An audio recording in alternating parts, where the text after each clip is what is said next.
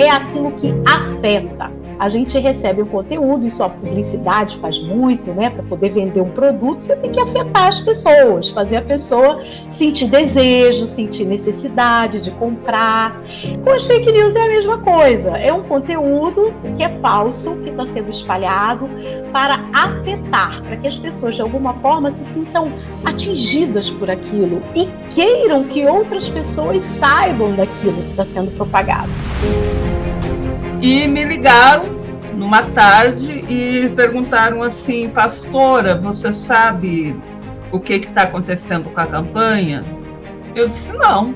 Disse, bom, estão acontecendo um monte de ataques e os ataques são contra você. E em função disso, o nosso bispo conversou com a gente e a gente está avaliando que se você participar, isso vai dar problemas para a diocese chegou num momento em que eu precisei eu mesma me defender para a igreja. Quer dizer, eu era vítima e virei algoz, porque quem precisa se explicar é quem sofre o ataque e não quem faz o ataque. Começa agora a série Não Bote Fé nas Fake News, uma parceria do Guilhotina, podcast do Le Monde Diplomatique Brasil, com a Coordenadoria Ecumênica de Serviço, a SESI. Eu sou Bianca Pio e estou aqui com Luiz Brasilino. Oi pessoal, tudo bem? Neste especial, vamos abordar o fenômeno das fake news e seus impactos entre as comunidades religiosas e a democracia brasileira.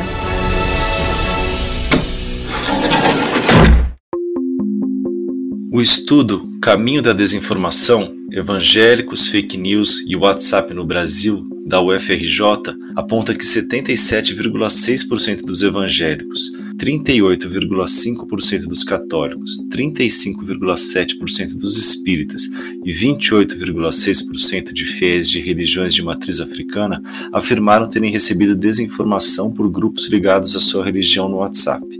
As mentiras produzidas agora por equipes profissionais e divulgadas e compartilhadas pelas quase onipresentes plataformas digitais, são orientadas para gerar ódio com objetivos políticos. O expediente ganha contornos ainda mais dramáticos quando envolve algo tão sensível como são as espiritualidades. E para entender este fenômeno, discutir como o fundamentalismo religioso age por meio das fake news e avaliar quais as principais consequências disso para a democracia, vamos convidar pessoas que pesquisam, atuam e que foram vítimas dessa fábrica de manipulação. Também vamos falar sobre as consequências das fake news para os povos indígenas, sobretudo em tempos de pandemia, e abordar as eleições de 2022. Como combater as redes de mentiras e abrir diálogos com diferentes correntes religiosas para impedir que a crise da democracia brasileira se aprofunde ainda mais. Serão cinco episódios semanais. Em todos eles, vamos ter uma entrevista e também o depoimento de pessoas que foram alvo de fake news para entender o impacto que as mentiras tiveram em suas vidas. Neste primeiro episódio, a gente vai ouvir a história da pastora Home Bank, que foi alvo de mentiras por parte de extremistas religiosos por conta de sua participação em uma audiência pública e na campanha da Fraternidade Ecumênica, que ela ajudou a elaborar. O meu nome é Rome, eu sou pastora da Igreja Evangélica de Confissão Luterana no Brasil, mas eu trabalho no Conselho Nacional de Igrejas Cristãs do Brasil, que é um organismo ecumênico que reúne cinco igrejas: a Igreja Católica Romana, a Evangélica de Confissão Luterana no Brasil, a Igreja Episcopal Anglicana do Brasil, a Igreja Presbiteriana Unida e Aliança de Batistas. O primeiro momento foi a partir de uma audiência pública que eu participei na Câmara dos Deputados sobre o tema do Escola Sem Partido. O Conselho Nacional de Igrejas é contra o Escola Sem Partido, então eu fui lá falar uh, criticamente sobre essa iniciativa. Ao final, uh, tinha muita gente para fazer entrevista e tal, e uma pessoa chegou para mim para um, me fazer perguntas, e essa pessoa era a Bia Kisses. E eu não conhecia ela, então, quando ela me fez a pergunta sobre a participação, respondi que o debate foi muito importante e tal, e depois começaram perguntas assim muito desqualificadas, né? Aí quando me dei conta que era uma, uma manipulação, tinha má fé ali, eu disse não, já deu, não vou mais responder e não autorizo o uso dessa gravação. No dia seguinte já começaram a aparecer então um vídeo que ela tinha editado detonando a minha imagem e imediatamente começaram a aparecer os comentários e alguns assim bem fortes, o tipo, ah, tem que morrer, tem que matar, né? E aí, nesse caso, fui para uma delegacia, para a delegacia em que a gente pode fazer um BO, né, desses ataques. Eu fiz o BO. E quando ela foi chamada uh, na delegacia também, aí ela fez um segundo vídeo dizendo que eu queria processar ela e coisa e tal, aí teve de novo ataque. Então, os grupos de extrema-direita, por exemplo, da minha igreja, começaram a usar esse vídeo da Bia Kisses também para me atacar.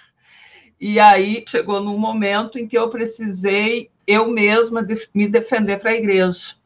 Quer dizer, eu era vítima e virei algoz então, acho que isso é um dos, assim, é uma das coisas malucas, assim, meio que inexplicáveis uh, desses ataques, porque quem precisa se explicar é quem sofre o ataque, e não quem faz o ataque. Um momento muito forte foi o ano passado, por ocasião da campanha da Fraternidade Ecumênica, que o CONIC uh, organiza, a gente fez uma consulta nas igrejas para ver quais os temas uh, que, que seriam interessantes serem trabalhados na campanha, e o tema que mais apareceu foi o da polarização. Então, chegamos no tema do diálogo, uh, qual é o cristão contrário ao diálogo, né? E a gente analisou, então, assim, sobre o que é que nós precisamos dialogar. Então, vieram os temas do racismo, do feminicídio, da LGBTQIA mais fobia, da perseguição de defensores e defensoras de direitos humanos. E aí começou também, logo no início da pandemia, toda uma campanha contrária à ciência, né? toda a campanha de negacionismo. Então, a gente também abordou isso. Na época, eu lembro que ficaram muito fortes assim as imagens em Campina Grande de comerciantes que colocaram os seus funcionários nas calçadas de joelho, rezando né, para a abertura do comércio e tal. Então, tudo isso a gente abordou, porque tu, toda, todos esses fatos têm relação com a religião. E um belo dia eu ia fazer uma formação online numa diocese do sul do Brasil, e me ligaram numa tarde e perguntaram assim: Pastora, você sabe o que está acontecendo com a campanha? Eu disse: Não. Esse bom, estão acontecendo um monte de ataques e os ataques são contra você. Ele disse, bom, e em função disso, a gente conversou com o nosso, o nosso bispo conversou com a gente e a gente decidiu que a gente não vai mais fazer atividade de formação, porque a gente está avaliando que se a, você participar, isso vai dar problemas para a diocese. Um belo dia eu estava no YouTube procurando outra coisa, e aí apareceu o Centro Dom Bosco e teve uma, uma live ao vivo que eles estavam fazendo sobre mim. Aí eu levei um susto e foi uma live muito agressiva, de duas horas, com muita gente participando, que aí eu também não sei identificar o que era robô, o que era gente mesmo, né?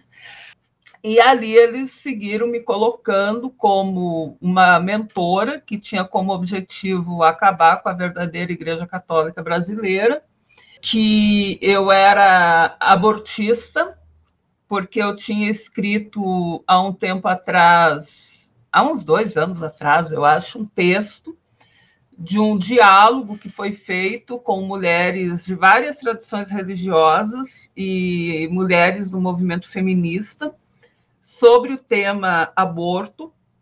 Então, a, a roda de diálogo era ver como cada tradição de fé lida com esse tema e fazer um diálogo com feministas não religiosas. E a minha tarefa foi fazer a síntese do diálogo. Então, não era um texto em que eu apresentava a minha posição sobre o tema, mas era a síntese.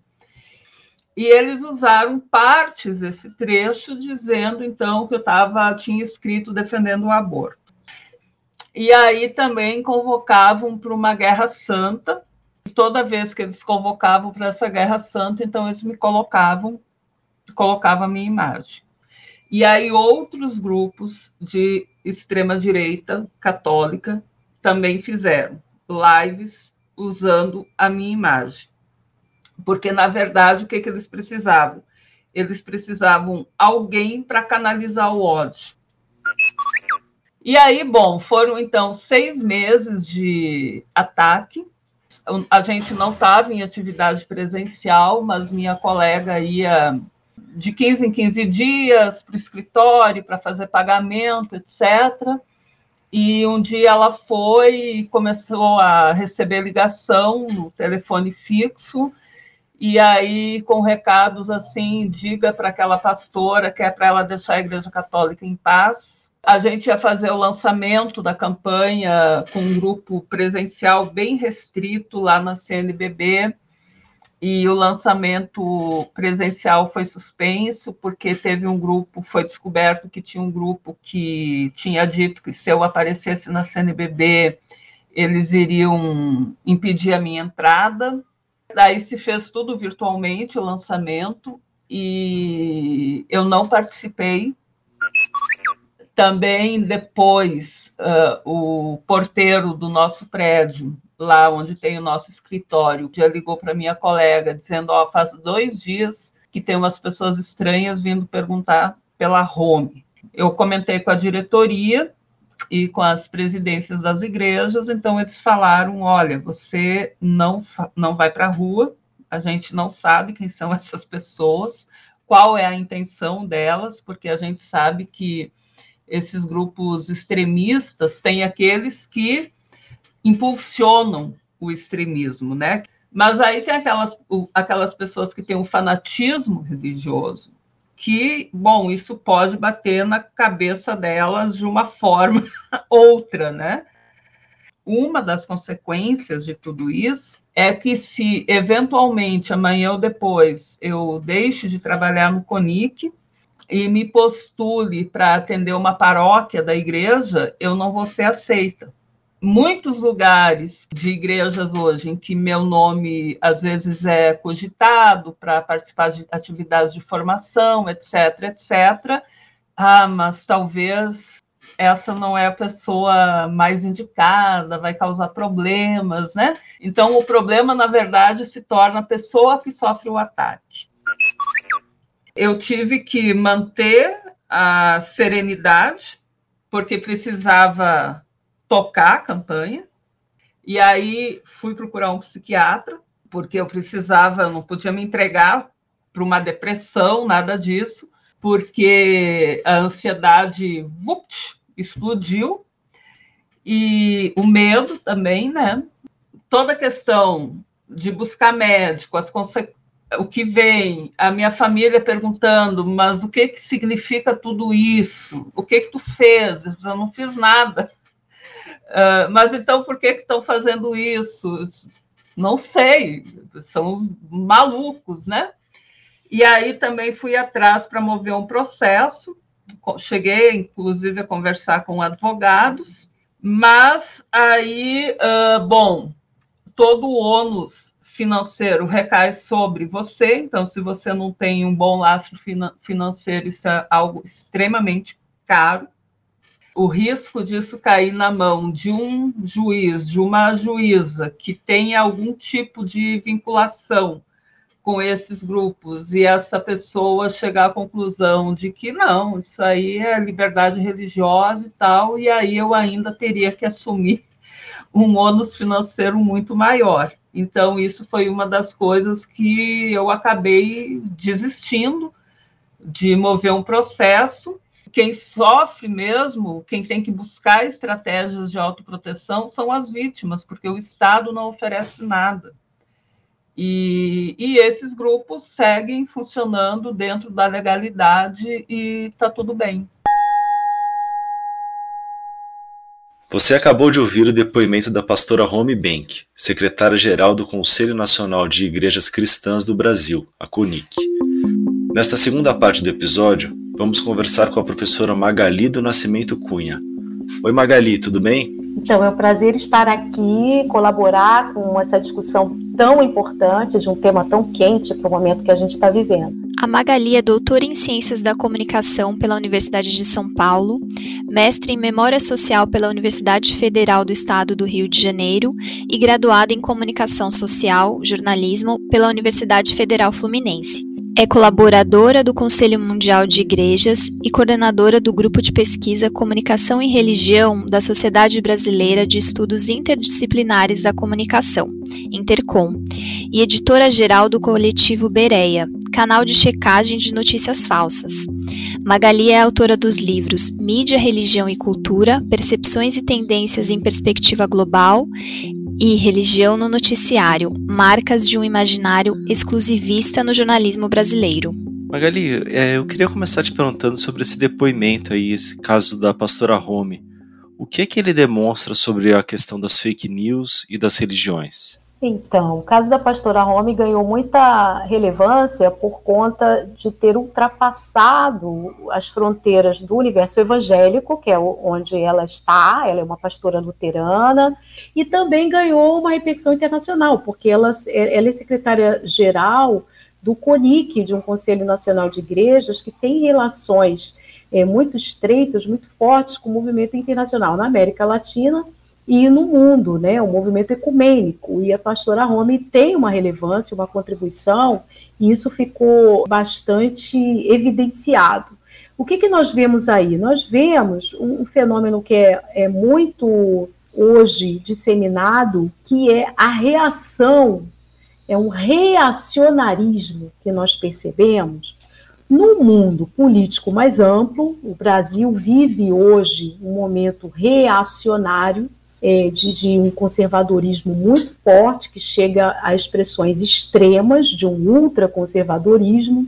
E esse reacionarismo, ele se manifesta em diversos campos da sociedade e particularmente no universo religioso. Vou abrir um rápido parênteses aqui, porque nas discussões hoje se coloca muito um peso, um protagonismo sobre os evangélicos. Mas, nesse caso, a gente está vendo aí, no caso da pastora Rome, é, como isso se manifesta não só entre os evangélicos, mas a gente tem grupos católicos que hoje praticam intensamente um reacionarismo, manifestando essa reação nas redes, nas mídias.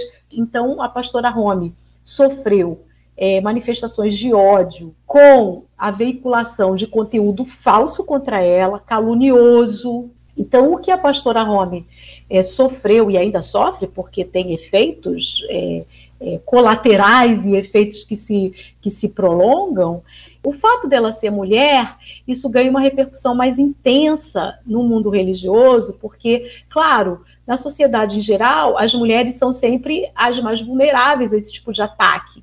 Talvez o ataque não fosse tão intenso e como aconteceu se fosse para um homem mas ela é uma mulher e ela é uma pastora. No universo católico, as pastoras também são desqualificadas porque a Igreja Católica não reconhece o papel sacerdotal de mulheres. Então, isso ainda está duplamente, é, é uma desqualificação dela como mulher e dela como pastora, uma desqualificação dupla, né? Então a destruição de reputação entra nesse campo. Professora, a pesquisa Caminhos da Desinformação Evangélicos, Fake News e WhatsApp no Brasil, que foi realizada pela UFRJ, revelou que 76, é, 77,6 dos evangélicos, 38,5% dos católicos e 35,7% dos espíritas e 28,6% de fiéis de religiões afro-brasileiras afirmaram terem recebido desinformação por grupos ligados à sua religião no WhatsApp. A gente queria é, saber como é que funciona esse circuito, né? E qual é o sentido da maioria das fake news é, divulgadas é, e os objetivos dessas fake news que circulam entre esses grupos de diferentes religiões, né? Então, todas as pessoas estão submetidas a esse fenômeno. O que a pesquisa do Instituto NUT da UFRJ, é um instituto que trabalha na área de saúde, né, já vinha observando como muito antes da gente estar tá com a atenção voltada para esse tema, muito antes das eleições de 2018, o Instituto NUT já observava que se propagava é, é, fake news, desinformação na área de saúde e que grupos religiosos eram mais vulneráveis. E quando a pesquisa foi criada, é, justamente se estabeleceu para observar um grupo que parecia ser o mais vulnerável e a pesquisa comprovou, que é o grupo dos evangélicos. O que, que acontece? A gente tem, com as fake news, um, o que a gente chama de um ecossistema de desinformação. O que, que é esse ecossistema?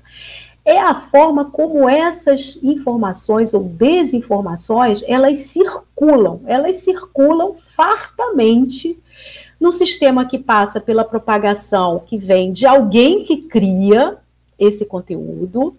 Esse alguém vai fazer chegar em pessoas que são influenciadoras de alguma forma de diferentes grupos, e aí a gente tem as lideranças religiosas, né, que são influenciadoras, que muitas vezes sabem que elas estão recebendo um conteúdo que é falso, mas elas se identificam com a proposta que está sendo colocada e vão fazer chegar numa audiência maior. E os grupos de WhatsApp têm um papel incrível aí que a pesquisa mostrou, porque são grupos por afinidade. Então, geralmente já são. É o grupo da família, o grupo do trabalho, o grupo de amigos. Mas nas igrejas e nos grupos religiosos em geral, esse grupo ganha uma intensidade maior. Por quê?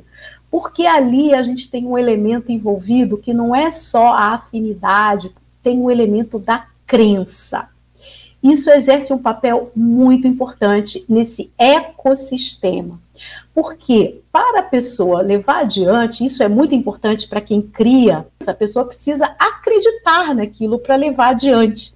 E não só acreditar, a pessoa precisa se identificar com aquele conteúdo, criar um afeto. Esse é um termo muito significativo no campo da filosofia, no campo da, da educação e da comunicação, que é a palavra afeto. É aquilo que afeta a gente recebe um conteúdo, isso a publicidade faz muito, né? Para poder vender um produto, você tem que afetar as pessoas, fazer a pessoa sentir desejo, sentir necessidade de comprar. Com as fake news é a mesma coisa, é um conteúdo que é falso, que está sendo espalhado, para afetar, para que as pessoas de alguma forma se sintam atingidas por aquilo e queiram que outras pessoas saibam daquilo que está sendo propagado. Então, isso é muito interessante, porque nesse ecossistema, algumas pessoas estão é, sendo financiadas, aí, recebendo dinheiro mesmo, tanto para construir esse conteúdo, para colocar ele na rua. Algumas pessoas são propagadoras intencionalmente, mas a grande maioria de quem propaga, propaga voluntariamente, porque são essas pessoas que recebem afetadas por esse conteúdo elas se identificam, elas ficam com medo daquilo que está sendo dito, tem muito pânico, né? Muita coisa colocada como pânico. Elas são, então, afetadas de forma a se tornarem, aí no mundo da religião, principalmente dos cristãos, a gente vai usar esse termo, para fazer uma evangelização, uma, se tornam missionários daquele conteúdo. Voluntariamente elas vão levar adiante. Um vídeo divulgado pelo pastor Silas Malafaia em sua rede social e que já foi tirado do ar mostra um saque a um supermercado de Salvador. O problema é que o líder religioso afirmou que a invasão tinha acontecido durante a pandemia e, na verdade, as imagens foram gravadas em 2012. 2016 é um paradigma para a gente entender essas questões todas que a gente olha das fake news, porque aconteceram dois episódios. Foi o processo de convencimento da população britânica a se retirar da União Europeia com o referendo é, e as eleições dos Estados Unidos que vieram depois.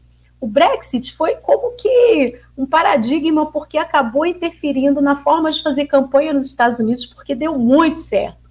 Convencer a população da Grã-Bretanha a se retirar da União Europeia com medo, é, medo dos imigrantes, medo é, do que vinha tirar o nacionalismo, a ideia de nação da Grã-Bretanha. A União Europeia foi colocada aí como um vilão ameaçador naquela campanha, e se utilizou muito desses elementos. Uma empresa chamada Cambridge Analytics criou sistemas, trabalhou com é, dados das pessoas e colocando lá, viralizando conteúdos, enfim.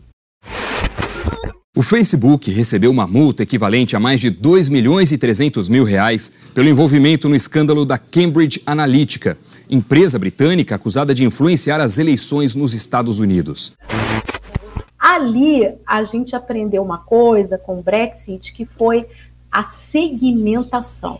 Criava-se conteúdo para cada tipo de pessoa. Então tinha lá os jovens, os idosos, tinha o estudante, o trabalhador, tinha o intelectual, a dona de casa, os religiosos e tudo. E o outro elemento do grupo religioso é o sentido de pertença a uma comunidade. Quando a gente tem um grupo de WhatsApp, é uma pertença dupla. Então, nós temos aí grupos que são mais afeitos, que são mais vulneráveis, que são os grupos religiosos, por essas características que eu acabei de descrever, e os grupos evangélicos, muito mais que estes, por quê?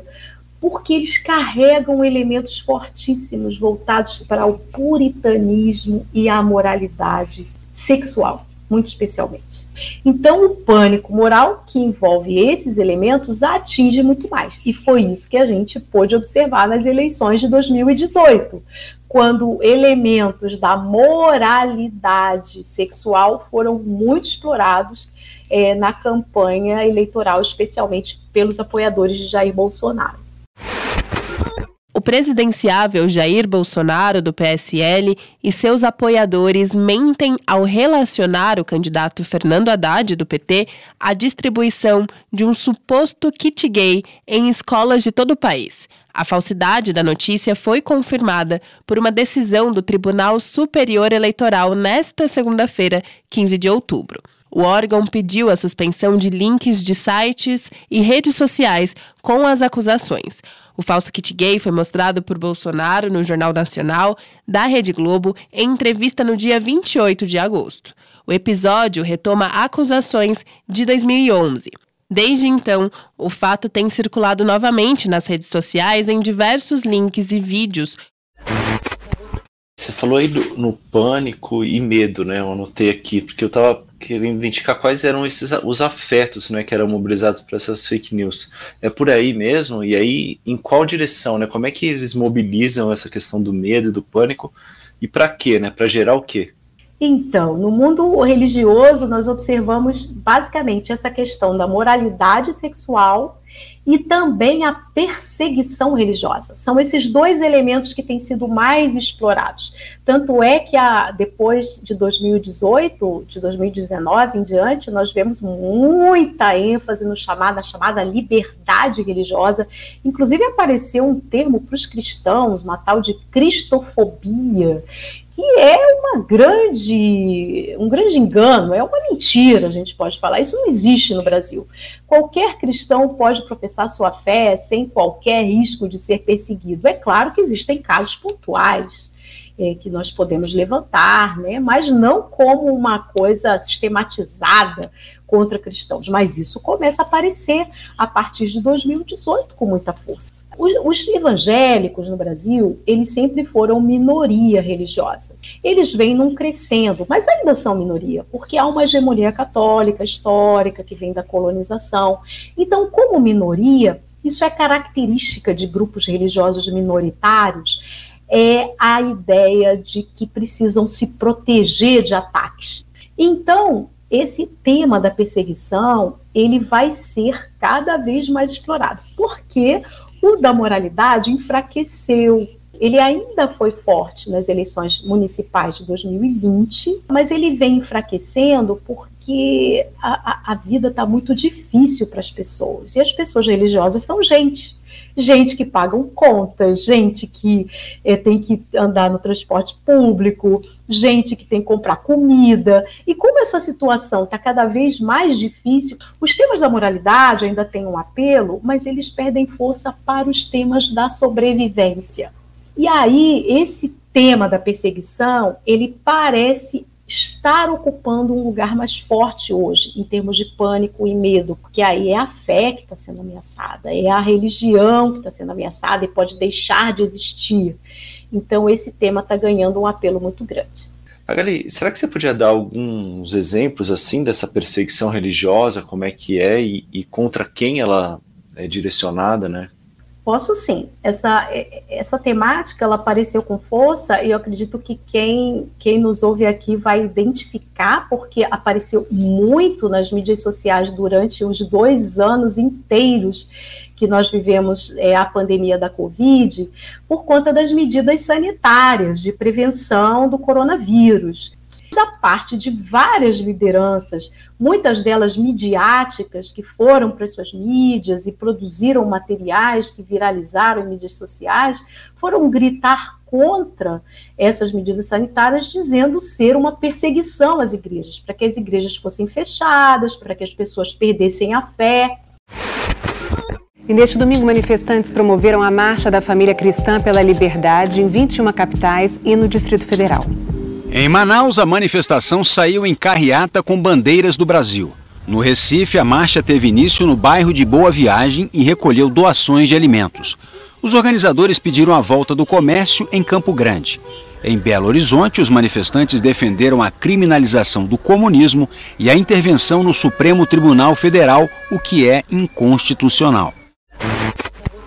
E mais do que isso, começaram a aparecer memes e algumas postagens é, em mídias sociais sem autoria, é, dizendo então que o vírus foi criado na China, a China é comunista e o comunismo não quer a religião, então foi um vírus criado para acabar com a religião e particularmente acabar com as igrejas. Vejam, né? Então isso criou uma comoção, inclusive com as vacinas, é, dizendo que as vacinas colocariam um chip dentro das pessoas, que as pessoas perderiam a fé. E, inclusive, o caso que nós estamos citando da pastora Rome é, e da perseguição que ela sofreu e sofre tem muita relação com isso, porque a, a, situação do negacionismo foi tratada pela campanha da fraternidade que aconteceu durante a pandemia. Um outro exemplo que eu posso dar e que está em curso é em relação às esquerdas em campanhas eleitorais. Esse conteúdo veio nas eleições municipais recentemente, em 2020, no Brasil, e está aparecendo agora, neste ano eleitoral de 22, que é dizer, então, que as esquerdas atuam para acabar com as religiões, que qualquer governo de esquerda que assumir vai acabar com as religiões, principalmente com os cristãos, com as, com as igrejas. Esse é um conteúdo antigo, é, nas eleições de 89, né, as primeiras, quando saímos da ditadura militar, no primeiro voto depois da ditadura militar, com a ascensão de, de Lula, que vinha como candidato forte, naquela campanha já apareceu isso. E todas as vezes que um candidato de esquerda se manifestava, não só no plano nacional, mas nos estados, nos municípios, essa temática vinha para atacar, e é aquilo que eu falei antes, destruir reputações. É, você coordenou uma pesquisa que relaciona o fundamentalismo, fundamentalismos, aliás, crise na democracia e ameaça aos direitos humanos na América do Sul. A gente vai deixar o link para a pesquisa no, no post da descrição desse episódio. Você pode explicar o que são esses fundamentalismos e como eles ameaçam a nossa democracia? Fundamentalismo é uma expressão antiga, ela surgiu no início do século XX nos Estados Unidos e foi o nome dado a grupos ali que é, atuavam a partir dos evangélicos dos Estados Unidos para salvaguardar a fé no início do século XX da ciência que vinha avançando, salvaguardar a fé de, de movimentos que eles tratavam como materialistas na, daquele início de século que poderiam destruir a fé e eles traziam fundamentos da fé que não deveriam ser nunca agredidos, atacados, alterados, e esses grupos foram chamados fundamentalistas porque tratavam de guardar e salvaguardar a fé. Isso foi nos Estados Unidos, durante todo o século XX, esses grupos existiram, eles se transformaram, grupos vinham salvaguardar a fé, por exemplo, durante a Segunda Guerra contra o comunismo, grupos vieram salvaguardar a fé nos movimentos por direitos civis, é, do, contra o feminismo, contra os movimentos a favor da igualdade racial, esses grupos apareciam durante todo o século XX. E o termo acabou se popularizando para classificar grupos islâmicos. A partir dos anos 70, com a Revolução Iraniana, dos ayatolás, ali pegou-se esse termo, que era referente a grupos evangélicos nos Estados Unidos, para classificar radicais islâmicos. E isso se potencializou no ano de 2001 com o ataque às Torres Gêmeas nos Estados Unidos, que ali naquele momento, em 2001, fundamentalismo passou a ser quase sinônimo do Islã. Só que esse período do, do, do século XXI coincide com um avanço muito grande da presença de evangélicos na política na América Latina. E alguns analistas trouxeram esse termo com a experiência que tinham de olhar o Islã para olhar os evangélicos nesse avanço, porque essa presença evangélica veio casada com um conservadorismo muito forte em relação à pauta de costumes, à pauta da moralidade sexual, alianças com outros grupos, né? É, no Brasil, por exemplo, falou-se muito da bancada BBB, é, da Bíblia, do boi, da bala, a aliança de evangélicos no Congresso Nacional com ruralistas e com a bancada da chamada segurança pública das armas. O que essa pesquisa buscou ver é, é sair, tentar escapar desse senso comum de classificar como fundamentalismo o que é um extremismo político, religioso e um conservadorismo também ao extremo. Na verdade, o fundamentalismo é, não é isso. Aí a gente tem que olhar para essa história do século XX nos Estados Unidos, da forma como defender a fé se constituiu e como isso acabou se exportando para outras experiências, o, num casamento entre religião e política nessas bases que buscam resguardar fundamentos da fé para defender pautas políticas que de antemão já são conservadoras. É o que a pesquisa compreendeu ouvindo pessoas, lideranças religiosas e não religiosas de quatro países da América do Sul, Brasil, Peru, Colômbia e Argentina, de como isso se deu nesses países, essa articulação. Os grupos que nem religiosos são vão lançar mão desse discurso e dessa matriz para fazer uma campanha política com bases religiosas. É o caso de Jair Bolsonaro no Brasil. Jair Bolsonaro não é religioso. Ele, ele é, é compreendido por estudiosos como um pan-cristão, porque ele está em todos os grupos. Né? Ele ele está presente no catolicismo, ele está presente nos grupos evangélicos os mais diversos, os mais distintos. O presidente Jair Bolsonaro se reuniu nesta terça-feira no Palácio da Alvorada com centenas de pastores evangélicos, além de líderes da bancada religiosa. Bolsonaro chorou ao relembrar da facada de 2018 e declarou que dirige a nação para o lado que o grupo quiser. O presidente Jair Bolsonaro compareceu nesta terça-feira ao Santuário de Aparecida para a missa das 14 horas. O presidente estava em Guarujá, no litoral de São Paulo, desde sexta-feira. Bolsonaro foi recebido por romeiros que se aglomeraram para acompanhar a chegada. Então, ele, ele não é uma pessoa religiosa, mas ele lança a mão de conteúdos de uma matriz religiosa que tem um efeito, que tem um apelo, que fala de guardar a fé, que fala de defender a religião, para fazer política e incorporar nas suas práticas políticas e até nas suas políticas públicas alguns desses elementos para ter um apelo que é um apelo religioso que a gente encontra na cultura da América Latina como um todo. Quer dizer, quem faz política usando religião sabe que a religião tem um apelo na cultura desses povos da América Latina. Queria te perguntar isso, como é que ele usa, né, isso para crescer? Qual, qual que é a ideia por trás ali das imagens que ele, que ele vai construindo? E aí aproveitar para te, te perguntar também sobre a questão das mentiras, né? Quais que são as mentiras aí colocadas nas redes sociais são usadas para construir e para fortalecer aí essa imagem do Bolsonaro e tal, para mobilizar suas bases? Então, a campanha de Jair Bolsonaro foi muito, muito bem construída, ancorada no elemento religioso desde 2016. Em 2016, ele foi a Israel e foi batizado nas águas do Rio Jordão pelo pastor Everaldo. Aquilo foi é, é, muito bem articulado, um rito de passagem. Ele deixava o partido, o PP, o Partido é, Progressista, e foi para o PSC, o Partido Social Cristão. E ali foi um, uma articulação muito interessante, porque esse batismo no Rio Jordão não representou nada em termos de vinculação formal de Bolsonaro, seja uma igreja, as Assembleias de Deus, ou seja qual fosse uma igreja. Mas muita gente passou a acreditar que Bolsonaro tinha se tornado evangélico naquele momento, por causa daquele batismo e por ter sido feito por um pastor da Assembleia de Deus. Ninguém se torna evangélico com batismo nas águas do Rio Jordão, é, apenas, né? Então, ali já houve aquela articulação, e dali a entrada no Partido Social Cristão, ocupado pelas Assembleias de Deus, tornou possível, então, essa entrada de Bolsonaro no universo evangélico. Isso não, não tinha acontecido até então.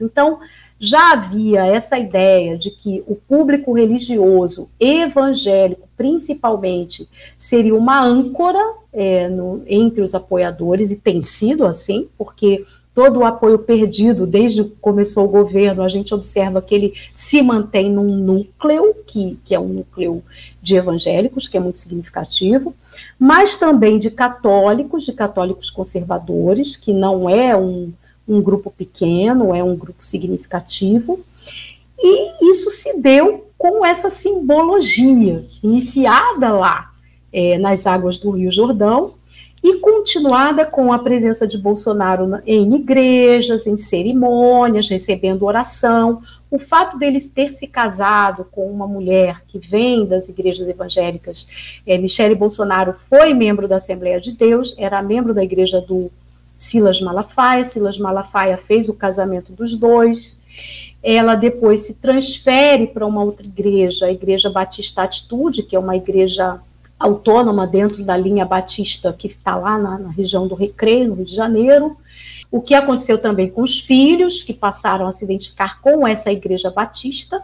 E essa consolidação da imagem de um homem religioso que passa a repetir versículos bíblicos, sem deixar de fazer conexões com o mundo católico, vez ou outra indo à missa de Aparecida.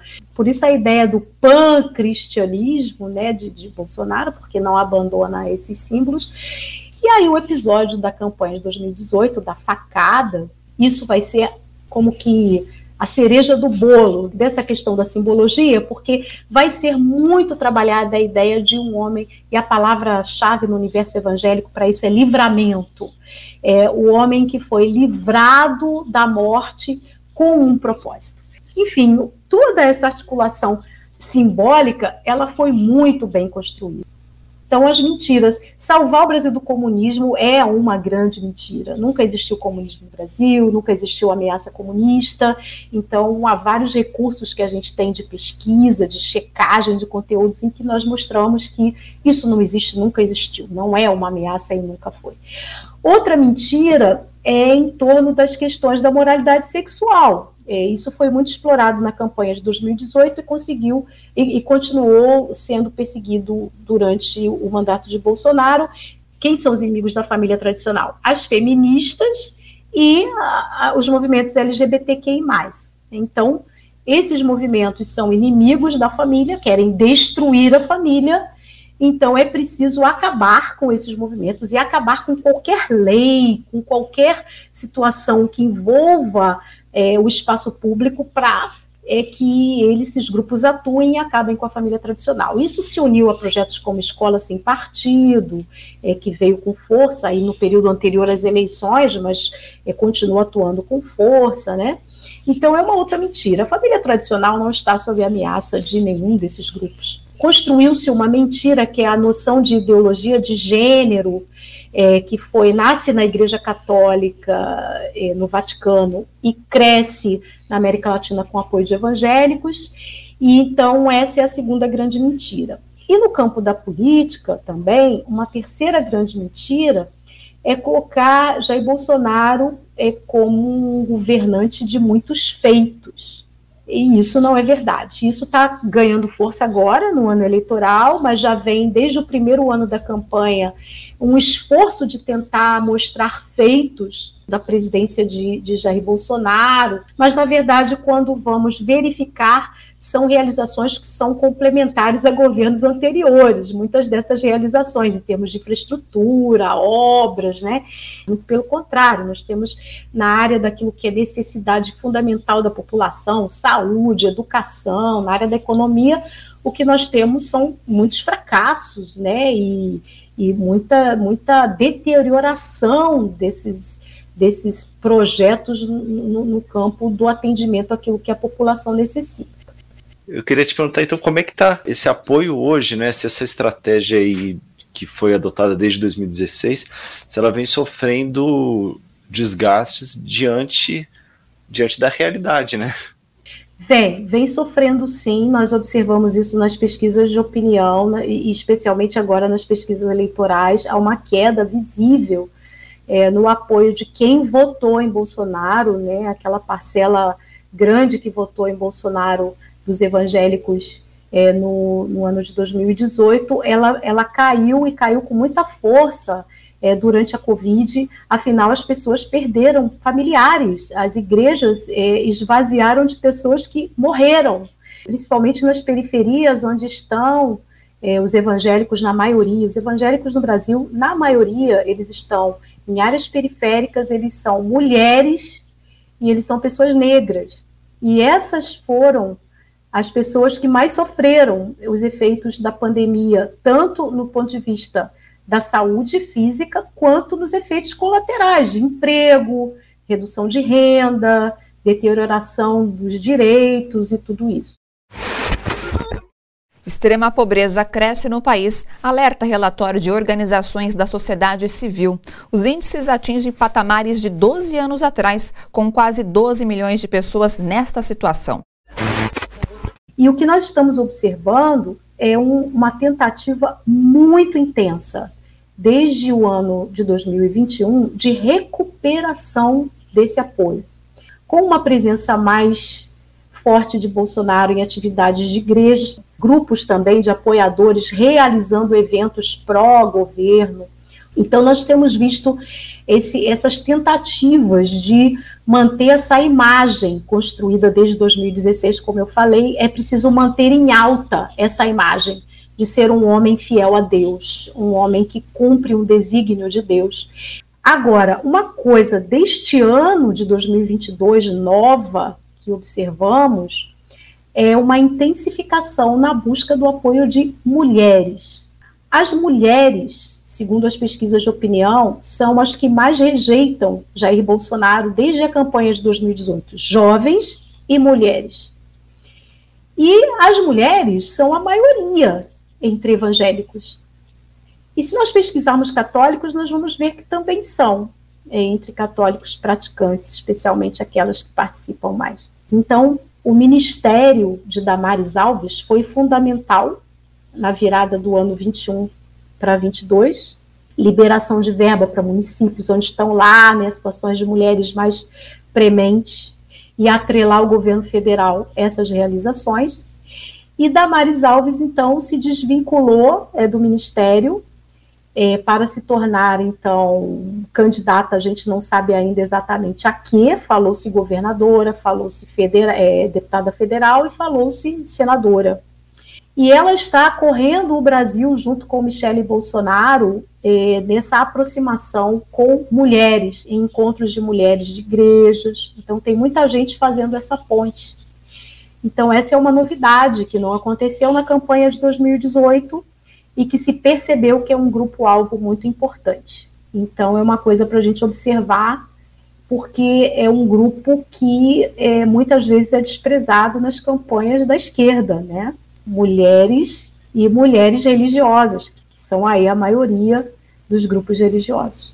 Magali, é, esse é um excelente gancho para a próxima pergunta, porque justamente né, a esquerda tem que conseguir superar um pouco essa visão reducionista que tem dos evangélicos, né? Nem todos são fundamentalistas, nem todos apoiam esse governo. Então, eu queria te perguntar um pouco também da resistência, né, dos evangélicos que estão contra esse governo, enfim, que nunca apoiaram, e como é que tem se dado esse embate os evangélicos que são oposição ao governo Bolsonaro vêm de uma tradição antiga. É, como você bem disse, é, falar de evangélicos não é falar de sinônimo de conservadorismo, de fundamentalismos.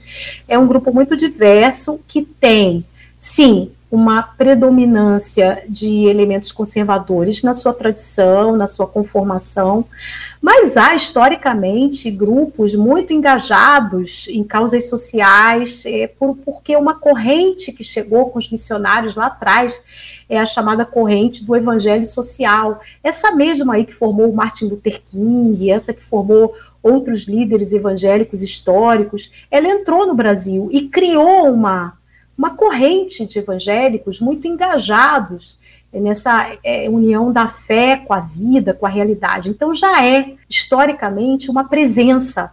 Os evangélicos progressistas, de esquerda. Existem grupos hoje articulados, como a Frente de Evangélicos pelo Estado de Direito, é, Evangélicos pela Democracia, Evangélicas pela Igualdade de Gênero, evangélicos com, com X, né, que evangélicos que são os é, que tratam é, pela diversidade, causa indígena. Então, esses grupos, já em 2018, já eram grupos de oposição.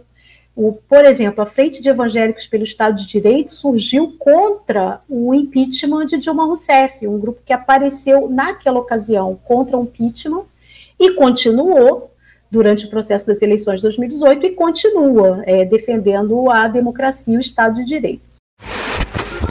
Líderes de várias correntes e organizações religiosas protocolaram na Câmara um pedido de impeachment do presidente Jair Bolsonaro. Eles assinam um documento em nome pessoal, mas afirmam que o pedido representa a opinião de um movimento crescente dentro de suas igrejas. É interessante que esses grupos, durante os governos de esquerda, eles atuaram no apoio aos governos de esquerda, mas eles não tiveram tanto, tanto protagonismo como eles buscam ter como oposição. Aí é uma reação, é uma oposição, né? Desde 2016 e com mais força desde 2018. E nas eleições de 2020, nós observamos é, o surgimento de dois grupos que conseguiram eleger é, não com muita intensidade, mas conseguiram fazer vereadores. A bancada evangélica progressista, que foi criada então para as eleições de 2020, e o grupo Cristãos contra o Fascismo, que surgiu durante o governo Bolsonaro e se articulou como um grupo para lançar candidaturas é, nas eleições de 2020. Cremos que esses grupos vão fazer diferença também nessas eleições, porque vem da experiência das eleições municipais e, nos, e no ano de 2022 vão reforçar essa oposição que existe. Agora, tem os grupos opositores articulados e tem os grupos não articulados. Como eu falei antes, muita gente está sentindo os efeitos é, do que representaram os anos de 2019 para cá na vida. E perderam pessoas durante a Covid e sabem muito bem que poderiam não perder se houvesse políticas públicas de saúde desde o começo que pudesse salvar essas vidas. Então, se as pessoas conseguem fazer essas críticas a despeito de pastores e lideranças que são apoiadoras do governo federal. As pessoas evangélicas não são tábulas rasas em que as pessoas escrevem o que querem nessas tábulas. Elas são pessoas e conseguem fazer a avaliação elas tendem a apoiar quando são convencidas a apoiar, mas tendem a retirar o apoio quando fazem a avaliação de que esse apoio não vale a pena. Então a gente também tem que contar com essa população. E Magali, para encerrar, como sensibilizar essa parte dos cristãos que não, é, que ainda seguem apoiando o governo Bolsonaro, justamente utilizando essa contradição do projeto do governo Bolsonaro em relação ao próprio cristianismo, porque as pautas que o Bolsonaro defende, elas não são nem um pouco pautas cristãs, né? Então, como é que a gente consegue sensibilizar essas pessoas utilizando justamente é, essa contradição, né? Expondo essa contradição. É, informação é palavra-chave aí. Nós falamos tanto de fake news, né? O contrário delas é justamente a informação. Informar, mas tentando entrar no mundo dessas pessoas. O que, as, o que os criadores de, de fake news conseguem fazer, eu falei isso antes, é entrar nesse mundo. Usar linguagem, usar símbolos, usar é, é elementos do imaginário para convencer e convencer de forma maldosa, né? Porque são mentiras. Então, encontrar essa linguagem, entrar nesse imaginário, não tratar essas pessoas como alienadas, burras, tábulas rasas, como a gente vê muita gente fazendo, né? É, eu não gosto, por exemplo, da terminologia gado que se utiliza para apoiadores de Bolsonaro, desqualificando essas pessoas. Essas pessoas, de alguma forma, foram convencidas, e elas podem ser convencidas de outra forma. Muitas vezes se tenta convencer pessoas pelo racional, enchendo a pessoa de dados, enchendo. Mas nem sempre é pelo racional. A gente tem que entrar pelo emocional, pelo imaginário, por símbolos. E os grupos que fazem isso de forma maldosa fazem muito bem. Por que, que nós não podemos fazer? Não vamos fazer com engano, com mentira mas vamos fazer com informação, mostrando aquilo que deve ser indicado como a realidade que deve ser enfrentada. E falar com as pessoas a partir da vida que elas levam. Como eu falei, as evangélicas, mulheres de periferia e negras são a maioria da população. Muita gente precisa ouvir coisas que têm a ver com a sua vida. Então, é, é, essa seria uma chave muito importante. Com isso, a gente vai fazendo o enfrentamento das fake news é, dessa outra forma também.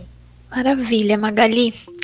A gente agradece a sua participação aqui nesse primeiro episódio na nossa série especial. Então, muito obrigada e parabéns pelo trabalho que você já vem realizando há muito tempo. Muito obrigada, é um prazer enorme de novo, né? É uma iniciativa de vocês, é fantástica. O trabalho que a SESI vem fazendo é fantástico, colocando esse objetivo para as igrejas e que isso seja multiplicado, que muita gente ouça essa nossa conversa e, e se sensibilize para essa realidade que é tão importante para nós hoje. E com essa conversa com a professora Magali Cunha, nós chegamos ao final do primeiro episódio da série Não Bote Fé nas Fake News. Para ler os materiais usados na pesquisa desse episódio, acesse sese.org.br.